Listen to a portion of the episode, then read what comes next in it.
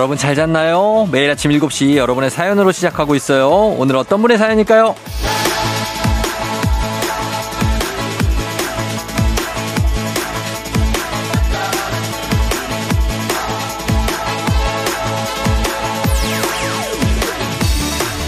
K121826647님. 벌써 일요일이라니 시간 참 빨리 가네요. 다시 금요일 저녁이었으면 좋겠는데 힘입니다. 쫑디도 그렇죠?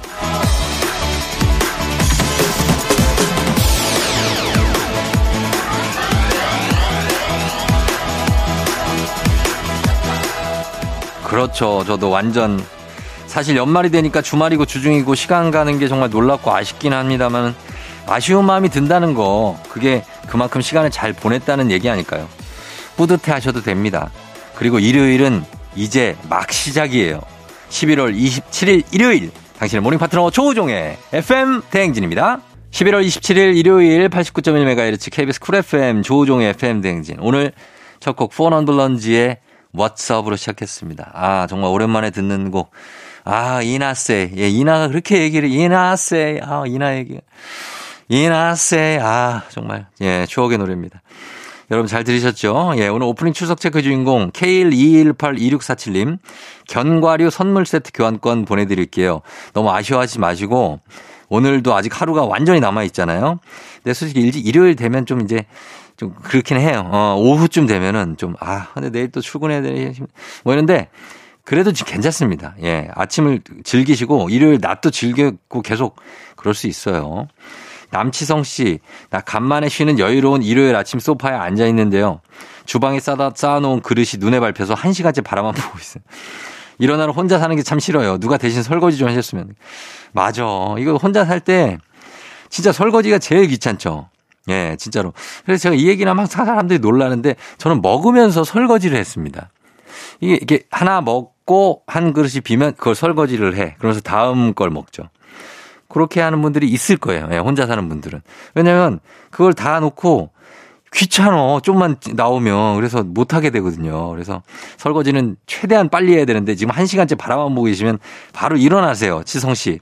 지금 해야 됩니다. 음. 딩동님. 침대에 누워서 실눈 뜨고 콩 앱 열어서 달토들을 준비하는데 순간 아 오늘 일요일이네.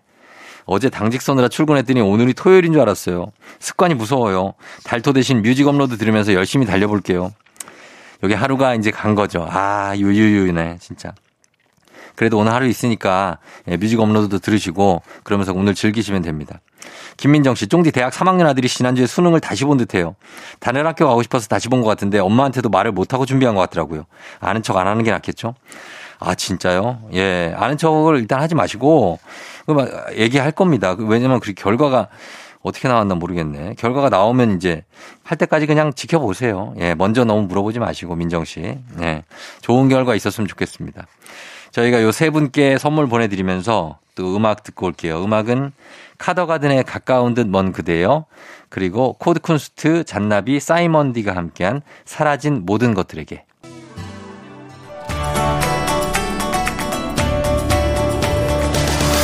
FM 댕진에서 드리는 선물입니다.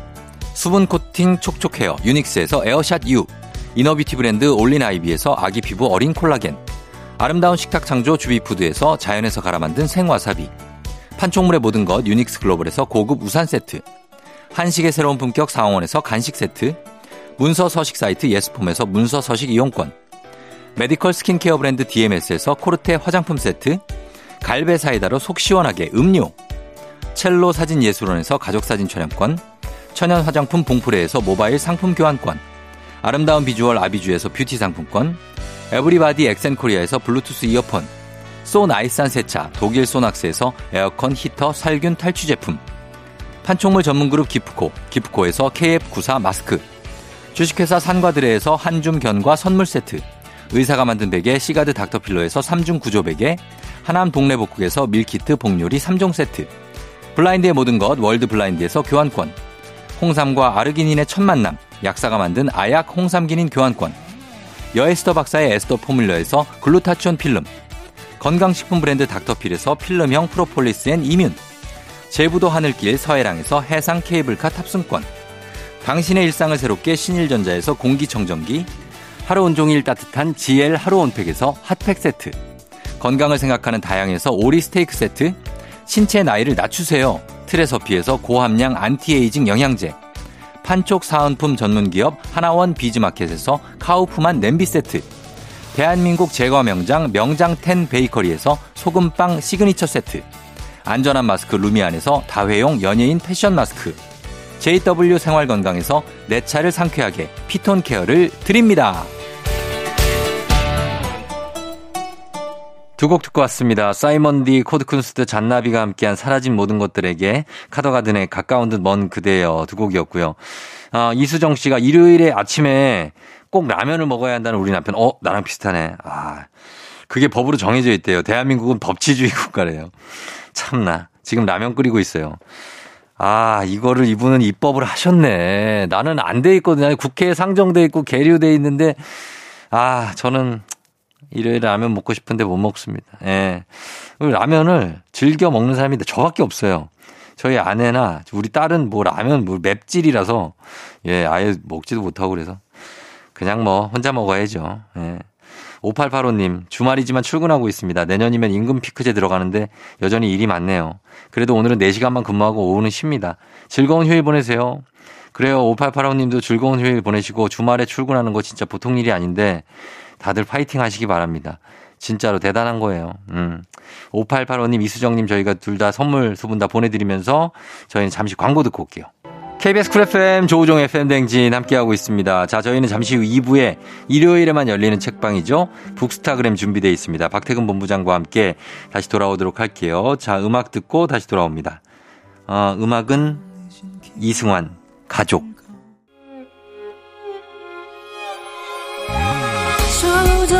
조정 나를 조정해줘. 조정 나의 조정 나를 조정해줘. 하루의 시절 우정조가 간다. 아침엔 모두 FM 댕진.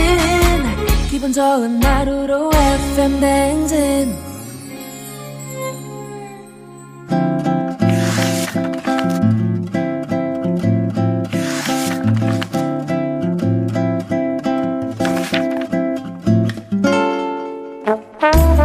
매주 일요일 아침 7시 30분이면 문을 여는 라디오 책방 책 읽어주는 남자 박태근 씨와 함께합니다. 북스타그램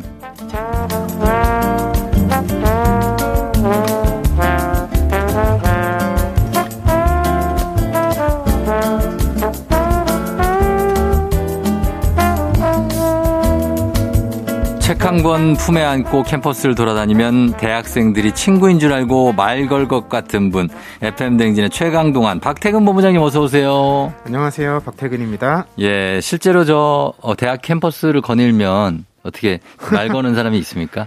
아, 없어요. 도를 아십니까? 저 얼마 전에 예. 얼마 전은 아니구나. 최근에 어, 있네요. 아니 그 캠퍼스에 한번 들어가 볼 일이 있었어요. 어, 캠퍼스에. 제가 이제 바이크를 타니까 예. 밤에 이렇게 아. 드라이브 나갔다가 예. 캠퍼스 안에 한번 가보고 싶어서 아. 쭉 들어가 봤거든요. 네. 근데 가다 보니까 음. 어느 순간 네. 현실 자각이 된 거예요. 그렇대지. 그러니까 이분들이 막 그 대학생들이 내려오는 모습을 보니까 어. 서로 수다 떨면서 음. 그 자체로 보기가 너무 좋은 거예요. 음. 그런데 불현듯 네.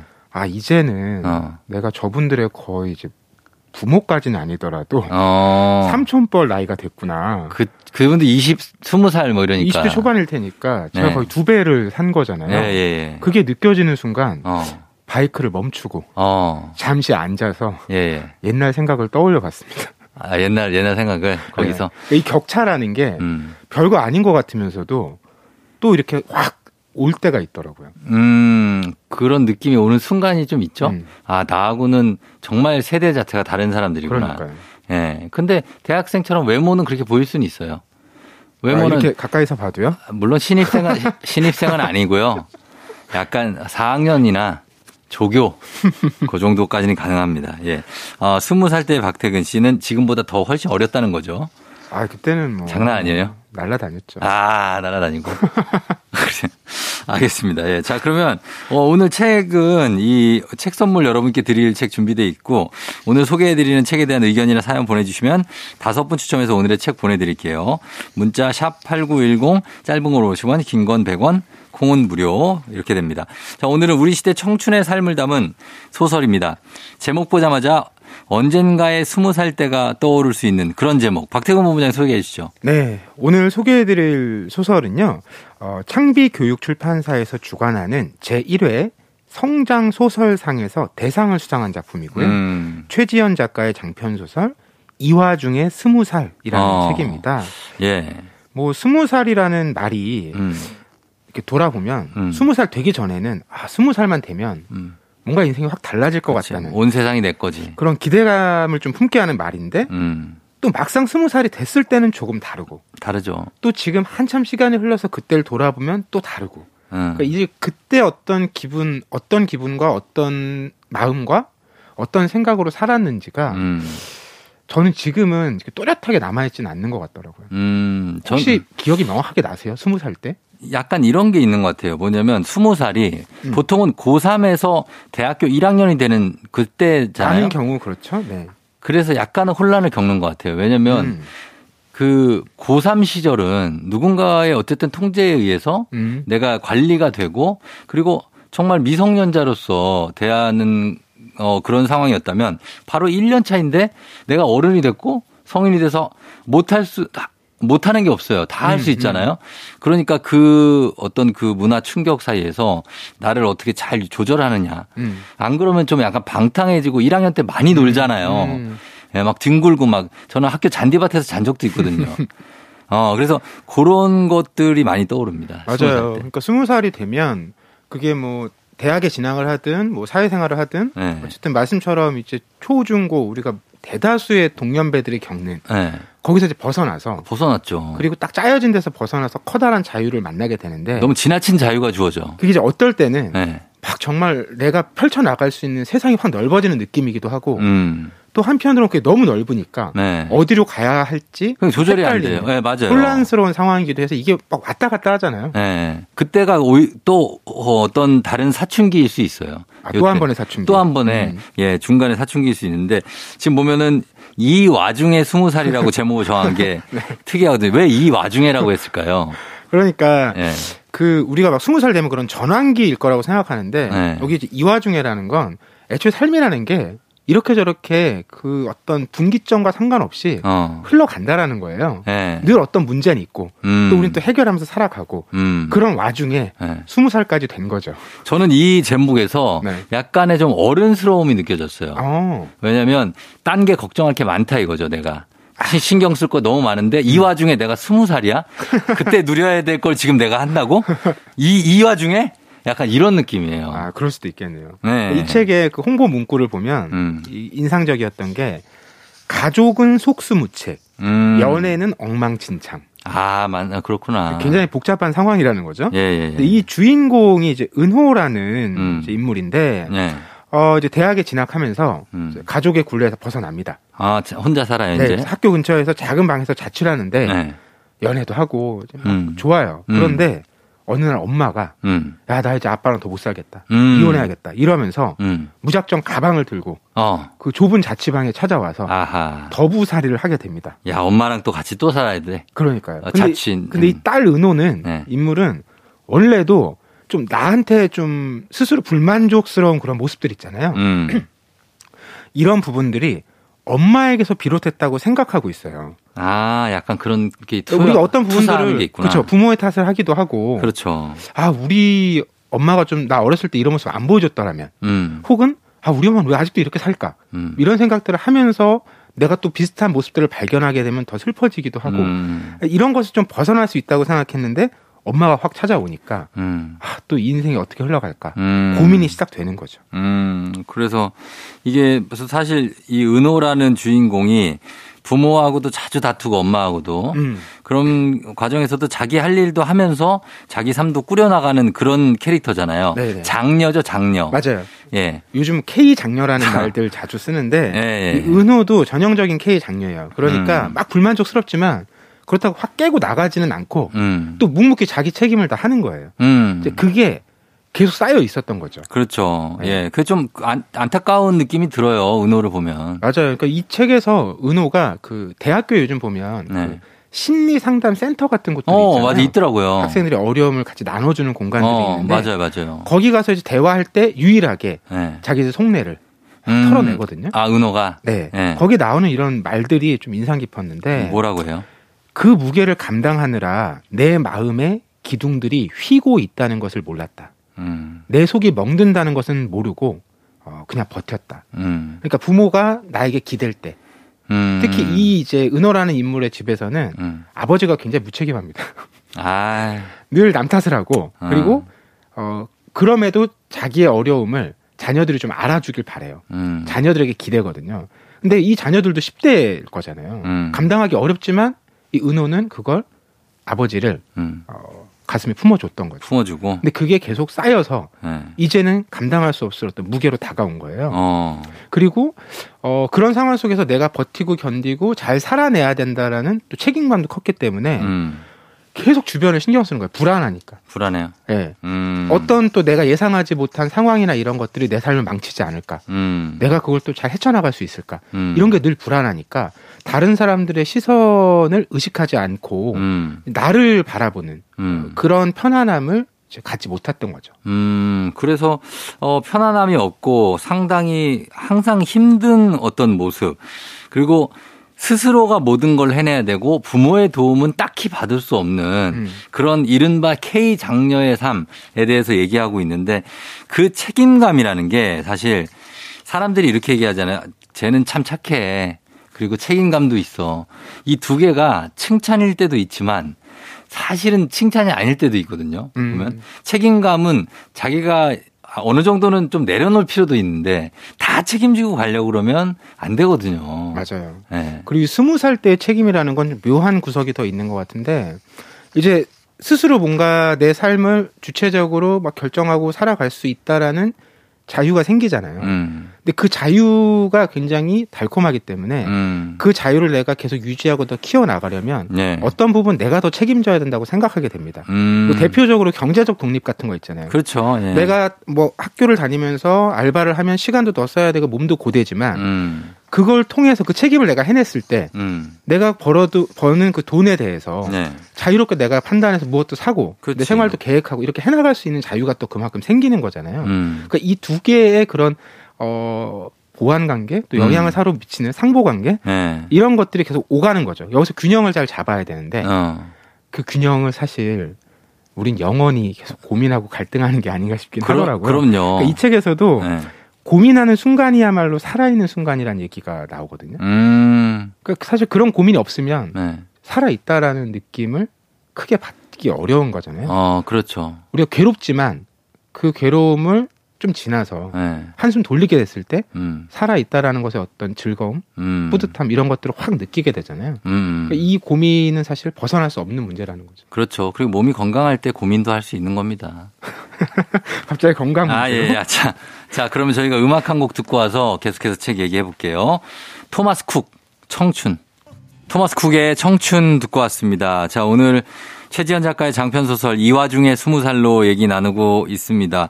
어, 박태근 본부장도 이제 스무 살 때하고 막 비교하면서 책을 읽었을 텐데 어떤 장면이 지금 제일 공감이 됐어요? 저는 엉뚱한 데서 빵 터졌습니다. 어떤 거요? 왜냐하면 예. 이 주인공 은호가 예.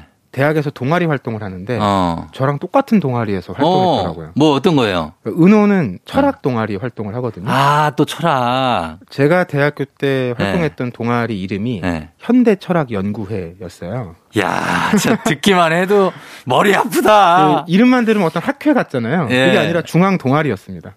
철학을 예. 다뤄요? 현대 철학. 그럼 들어가면. 철학 얘기를 막 해요? 아, 아니, 그렇잖아요. 우리가 볼 때는, 우리가 지금 거의 40대, 50대가 볼 때는 20대 초반의 청년들이 철학에 대해 논하고 있다. 음. 아, 상당히 생경한 그림이에요. 이 철학 동아리에서 어떤 대화들을 뭐, 나누냐면 뭐, 뭐 합니까? 선배가 이런 얘기를 알려주는 거. 너 그렇게 고민할 때 어. 우리가 이 말을 되새겨야 된다. 뭐, 뭐를? 장자에 보면 네. 오상하라고 해서 어상아? 기존의 나를 죽여야 음. 새로운 나로 살 수 있다는 얘기가 있다. 어. 그러니까 익숙한 걸 버리고 음. 익숙하지 않은 쪽으로 건너가 봐라. 한번 어. 너를 깨고 나아가 봐라. 이런 어, 얘기 하거든요. 좋은 말이네. 그런데 제가 활동했던 그 현대철학 연구회의 캐치프레이즈는 뭐였냐면 예. 내가 그토록 찾아 헤맨 것은 결국 나 자신이었다 였거든요. 아, 나 저, 어, 왠지 이렇게 어디서 본 것 같지? 그러니까 이런 말이 지금 들으면 이렇게 우리가 좀 웃기기도 하고 그러잖아요. 아. 뭐- 뭔 말인가 싶은데 그때는 예. 지나가다 사람들이 이런 말을 보면 스무 살 때는 확 와닿는 거죠. 이게? 내가 지금 막확 고민하고 막 이러는데 아, 아, 내 자신이었구나. 이거 결국 아, 어, 강, 아, 강남역에 가고 강남역 한복판에서 아, 나, 그건 나였어! 나를 찾았어요! 막 이런 사람들 가끔 있었거든요, 예전에. 예? 그래서 이런 말 많이 있었죠. 세중사 이런 거. 세중사? 그 뭐예요? 세상의 중심에서 사랑을 외치다. 아, 이거 그, 영화잖아요. 다그 시절 얘기잖아요. 내가 그 영화를 몇 번을 봤는지 알아요? 내가 그 영화가 아직도 PC에 저장이 돼 있어요. 얼마나 좋은 영화라고. 왜, 왜? 우르르 가잖아요, 우르르. 거기 호주에. 맞아요, 맞아요. 예, 거기를 이제 아픈 여자친구를 데리고 가려고 하지 않습니까? 아, 얘기 너무 기니까 영화 한번 보시면 좋고, 그 영화 재밌어요. 음. 예, 뭐 그리고 제가 비슷하게 공감하진 못했지만 네. 20대 때 많이 겪는 연애 얘기도 여기 나오는데. 연애죠, 연애. 네. 근데 이 은호라는 인물은 음. 이 연애에 대해 자기 솔직한 마음을 전하는데 이거 공감이 가실지 모르겠어요. 어때요, 연애 스타일이? 뭐냐면 네. 그 내가 헤어지자고 말했을 때 음. 상대가 어떤 반응을 보이잖아요. 네. 뭐 예를 들면 예상 못한 상황에서 내가 그만 우리 만나자고 하면 상대가 어. 야 무슨 말이야 나 너 없으면 안 돼. 어. 나 네가 꼭 필요해 이런 말을 할 수 있잖아요. 어. 근데 그런 말을 듣고 싶은 거예요. 그러니까 확인하고 싶은 거죠. 아, 그렇게. 나에 대한 저 사람의 마음을 확인하고 싶은데 아, 그거 되게 좋은 건 아닌데. 그 정도 말을 들으려면 네. 이별을 선언하는 것밖에 없는 거잖아요. 음. 그 자꾸 이런 말을 공격적으로 하는 거예요. 시어, 시, 테스트 하는 거구나. 그렇죠. 원래 사랑은 테스트 하는 게 아닌데. 테스트의 측면도 있지만 한편으로는 네. 내가 마음이 충만하지 못하니까 어. 나를 찾는 어떤 사람의 목소리를 듣는 거잖아요. 어. 그런 반응을 들으면 좀 우월감, 어. 자부심 아. 여기서 그런 걸 찾는 거예요. 그래, 이 감정이 뭔지는 알 것 같아요. 조금 우리가 알 법한 감정이잖아요. 아, 그쵸. 예. 이런 걸 굉장히 진솔하게 또 드러내더라고요. 아, 근데 이제, 어, 나 너랑 헤어졌으면 좋겠어 했는데, 문자로, 콜. 이모티콘으로 이렇게 끄덕끄덕 하는 어? 거 오고 오키, 오키! 이렇게 오면은, 진짜 한 번 더 무너지죠. 예?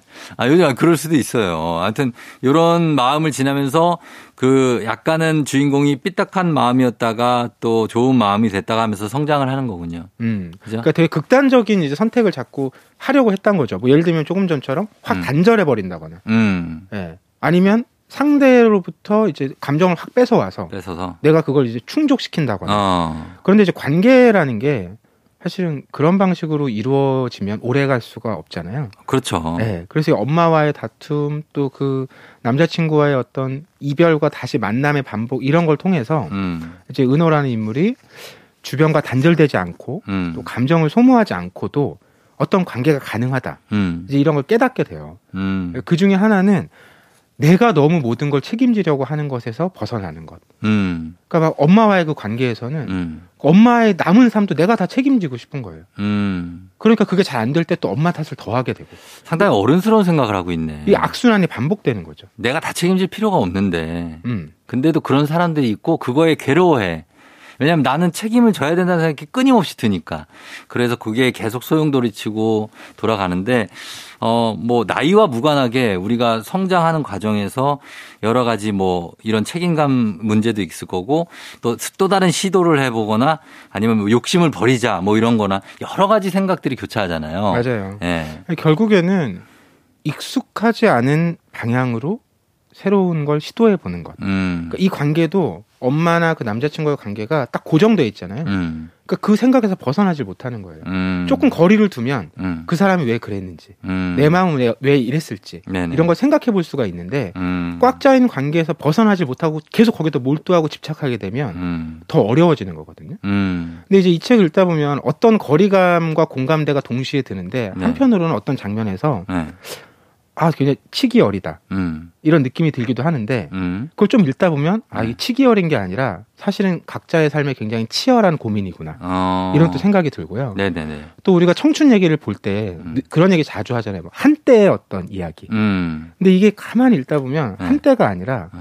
나도 지금 어떤 측면에서는 여전히 비슷한 고민과 갈등 속에서 살아가고 있다라는 생각이 또 음. 들어서 그래요. 꼭 스무 살로 돌아가지 않더라도 음. 읽어봄직한 이야기라는 생각이 들었습니다. 네. 자, 오늘은 최지현 작가의 장편 소설 이 와중에 스무 살 살펴봤습니다. 박태근 본부장님 안녕히 가세요. 네, 고맙습니다. 조우종의 FM댕진. 자, 이제 2부 끝곡으로 이석훈의 바보에게 바보가 전해드리면서 2부 마무리하고 저는 3부에 서정민 기자님과 함께 뮤직 업로드로 돌아올게요.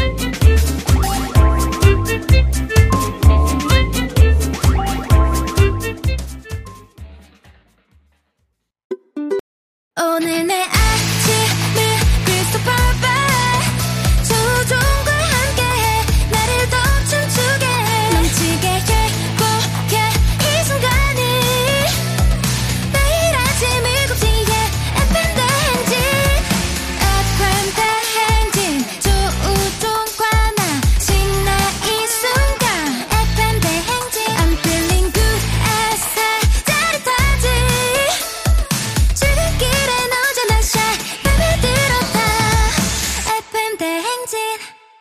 조종의 FM 대행진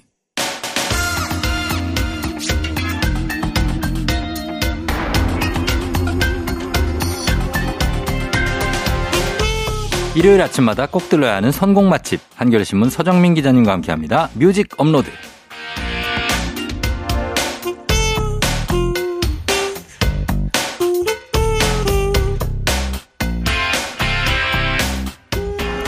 즐거운 시간은 빠르게 흐르죠. 이분과 얘기하다 보면 시간이 찰나같이 짧게 느껴집니다. 재미있는 음악 여담꾼 서정민 기자님 어서 오세요. 네, 안녕하세요. 반갑습니다. 네. 지난주에 운동 시작하셨다고 했는데 네, 네. 잘 하고 계십니까? 아, 지금까지 나름 꾸준히 하고 있습니다. 음. 네, 매주 두 번 정도는 네. 네. 이제 하고 있어요. 어, 웨이트 트레이닝인가요? 그렇죠. 어, 어디 중심으로 지금 하고 계십니까? 지금 뭐, 세, 세 부위로 나눠서 하는데, 3분할. 네, 3분할. 네. 가슴, 등, 다리 이렇게 어, 하는데, 예. 어, 사실은 무게를 별로 못 쳐요. 너 되게 오랜만에 하니까 예. 정말 빈 봉만 들어도 힘들더라고, 진짜. 아, 벤치프레스 빈 봉으로.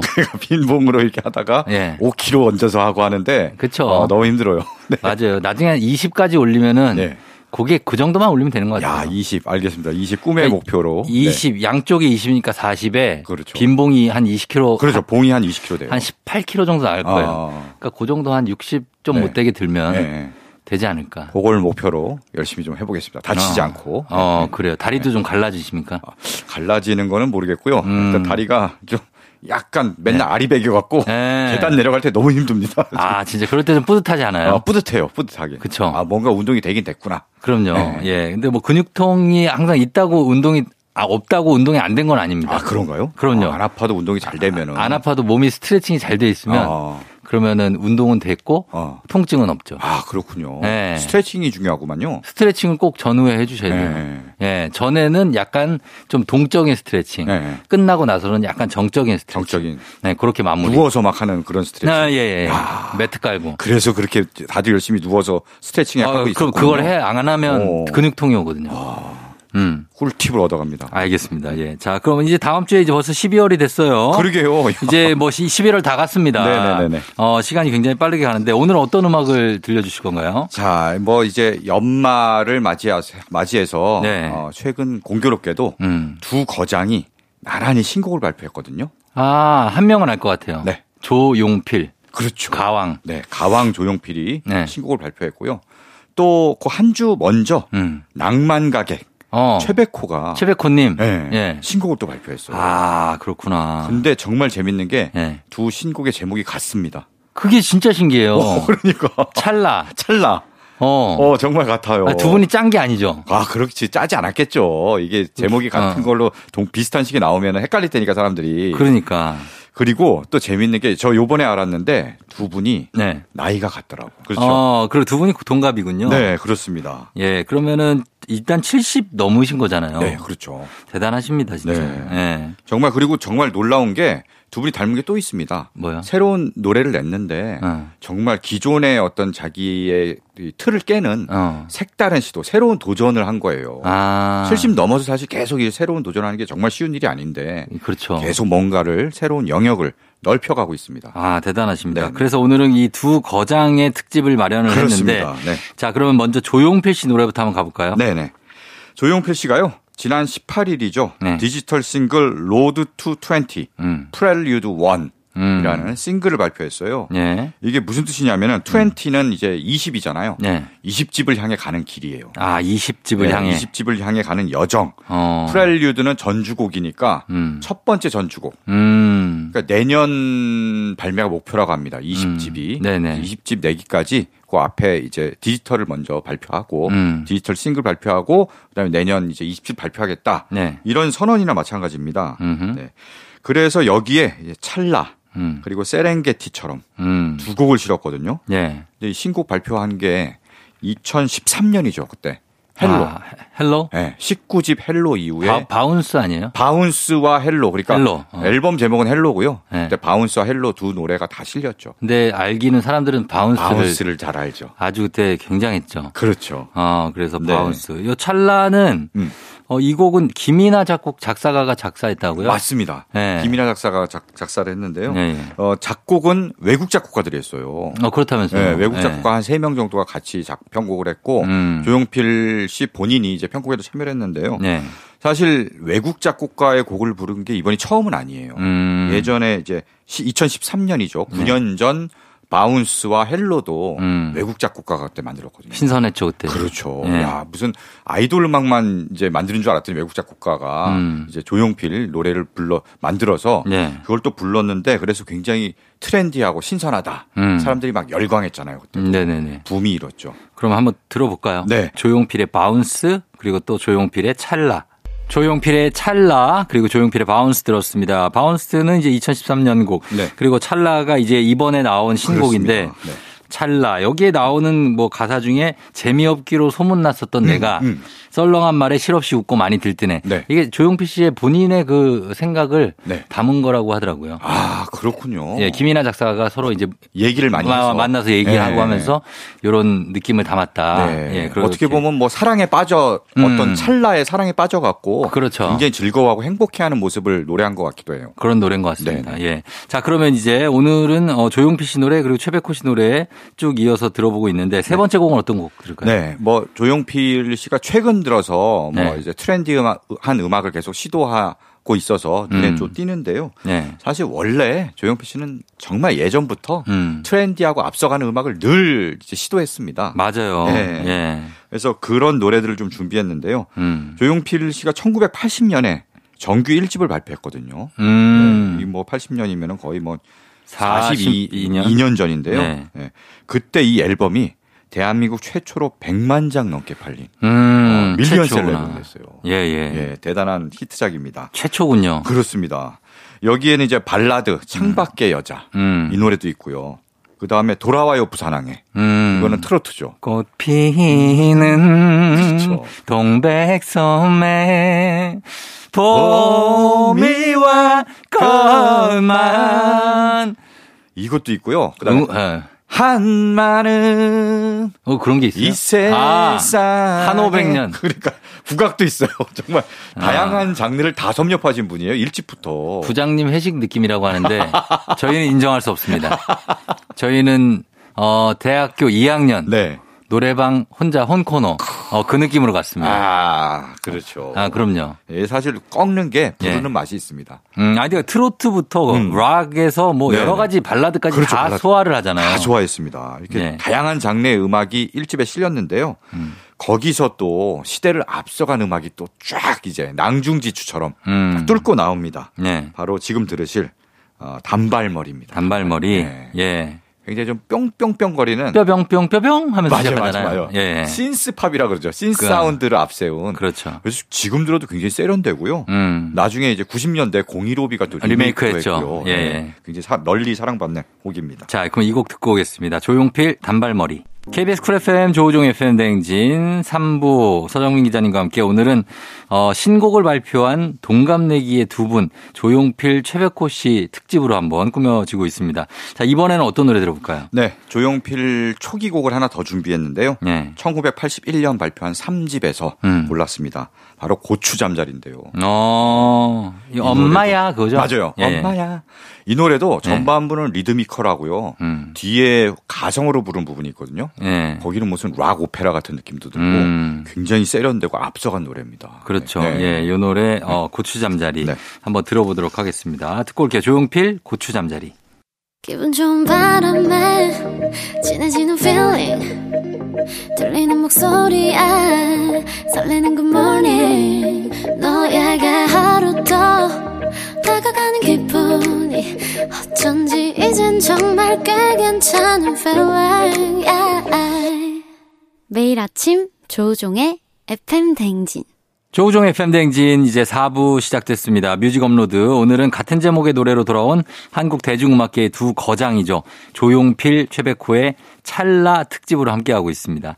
자, 이제 조용필 씨 음악을 3부에서 쭉 들었는데 네. 이제 최백호 씨 음악을 좀 들어봐야겠죠? 네, 4부는 최백호 씨의 음악을 들어보는 시간을 네. 갖도록 하겠습니다. 음. 최백호 씨는요. 네. 저도 요번에 좀 조사하다가 알았는데 네. 원래 마라톤을 했었대요. 아, 그래요? 네. 아, 근데 체격이 네.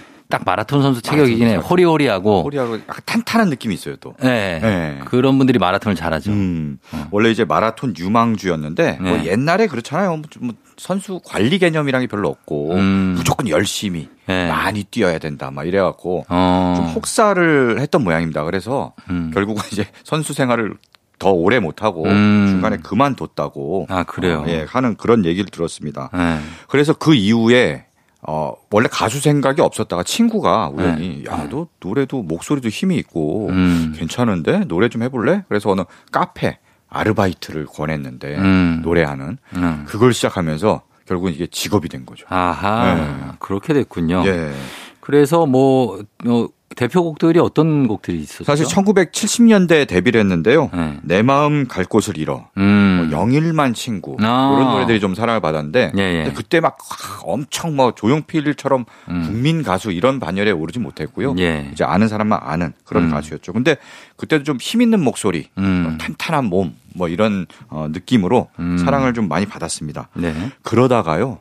1990년대에 음. 어떤 노래를 운명 같은 노래를 만나갖고 음. 정말 온 국민이 아는 네. 그런 가수 반열에 오르게 됩니다. 아하.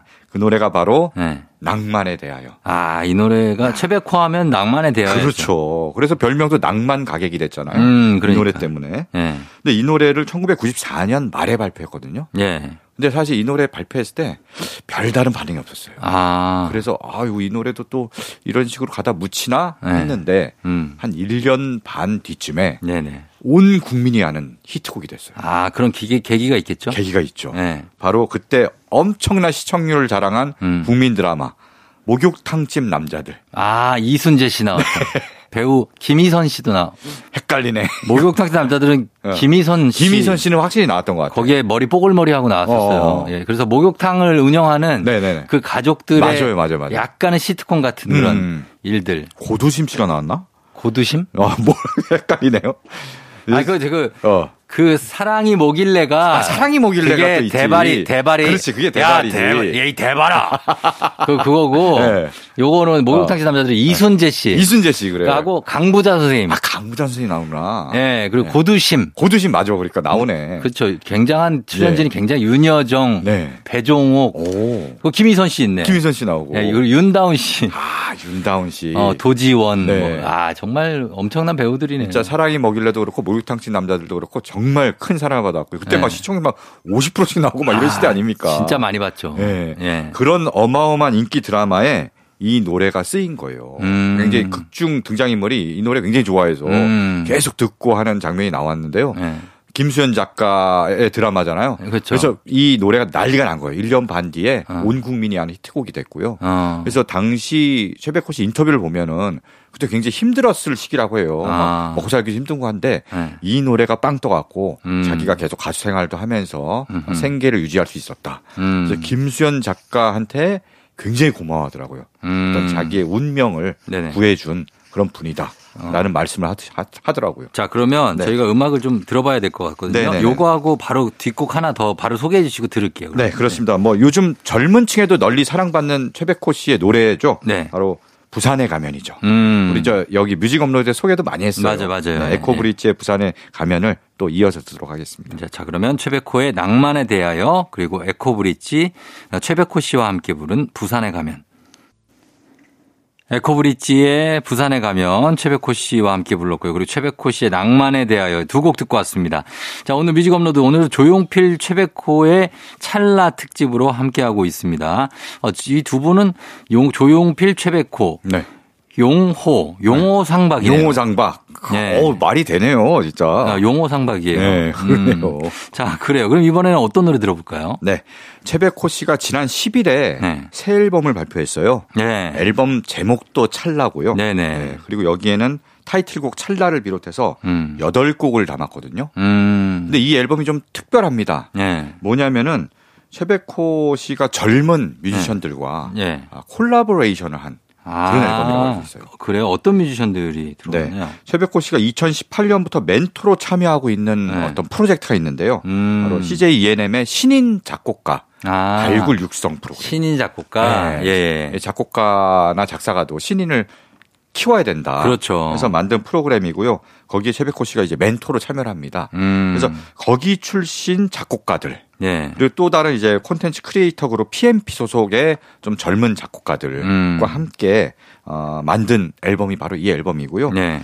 그 가수들도 젊은 후배 가수들이 대거 참여했어요. 음. 어, 여기 참여한 가수들을 보면은 예. 지코, 지코. 네, 지코가 랩을 안 하고 네. 내레이션으로 참여했어요. 아, 진짜. 네, 내레이션 했고요. 네. 그다음에 콜드, 콜드. 네. 조지라고 하는 젊은 R&B 싱어송라이터들이 참여했고요. 타이거 JK, 음. 타이거 JK 참여했고 정승환, 아, 정승환 네, 씨. 정승환 씨도 참여했고요. 네. 그 다음에 동년배 가수 한 분이 또 참여했습니다. 누구요? 누구냐면 이제 정미조 씨. 정미조 네. 선생님. 예. 예. 정미조 선생님이 최백호 씨보다 한 살 더 많더라고요. 음. 저 49년생이고 예, 예. 네, 뭐 개여울로 70년대부터 활동을 해서 더 선배더라고요. 음. 네, 그래서 그 두 분이서 또 멋들어진 화음을 자랑한 그런 노래도 있습니다. 네. 네. 근데 그 노래 중에 타이틀곡 찰나가 음. 기가 막힙니다. 음, 그래요. 제가 부산에 가면의 그 최백호 목소리를 정말 좋아하는데 네. 이 찰나에도 그 연륜 있는 어. 깊이 있고 좀 울림이 있는 목소리가 그대로 살아 있고요. 음. 이 가사도 아주 그냥 인생을 어떤 돌아볼 수 있는 음. 그런 철학적인 가사가 굉장히 좀 울림을 주더라고요. 어, 찰나가 보니까 네. 불교 용어네요. 이게 시간의 최소 단위를 맞아요. 말하는 말. 네, 한 정말 짧은 순간이죠. 1초 정도, 1.6초. 1초도 안 되는 것 같아요. 정말 시간을 어. 무수하게 쪼갠 다음에 네. 뭐 하나를 이제 찰나라고 한다는데 맞아요, 맞아요. 네, 예. 정말 찰나 같은. 어. 그래서 이 노래를 보면요. 수많은 찰나들이 쌓여갖고 아. 오늘의 나를 있게 만들고 네. 인생이 되고 삶이 된다. 1찰나가 0.013초 정도 된다. 어, 봐요. 엄청 짧잖아. 그러니까 지금도 수 없는 찰나가 지나가고 있는 거죠. 그렇죠. 지금 방송을 지금 듣고 계신 지금도 네. 엄청난 찰나가 지나가고 있는 거고요. 음. 정말 그 지금 이 찰나들이 결국 영원으로 가는 거고. 그렇죠, 그렇죠. 지금 이 순간을 행복하게 네. 어, 느껴라. 네. 이런 내용이 이 가사에 담겨 있습니다. 자, 그러면 한번 들어보겠습니다. 자, 조용필 씨의 찰나에 이어서 최백호 씨의 찰나 듣고 올게요. 조우종의 FM대행진 함께하고 있습니다. 자, 오늘 3, 4부는 Music Upload 조용필 씨와 최백호 씨, 가요계 두 거장이 찰나라는 같은 제목으로 신곡을 발표해서 저희가 이 두 분에 대한 특집을 꾸며드렸는데 이제 한 곡 더 소개해 네. 있겠네요. 네. 네.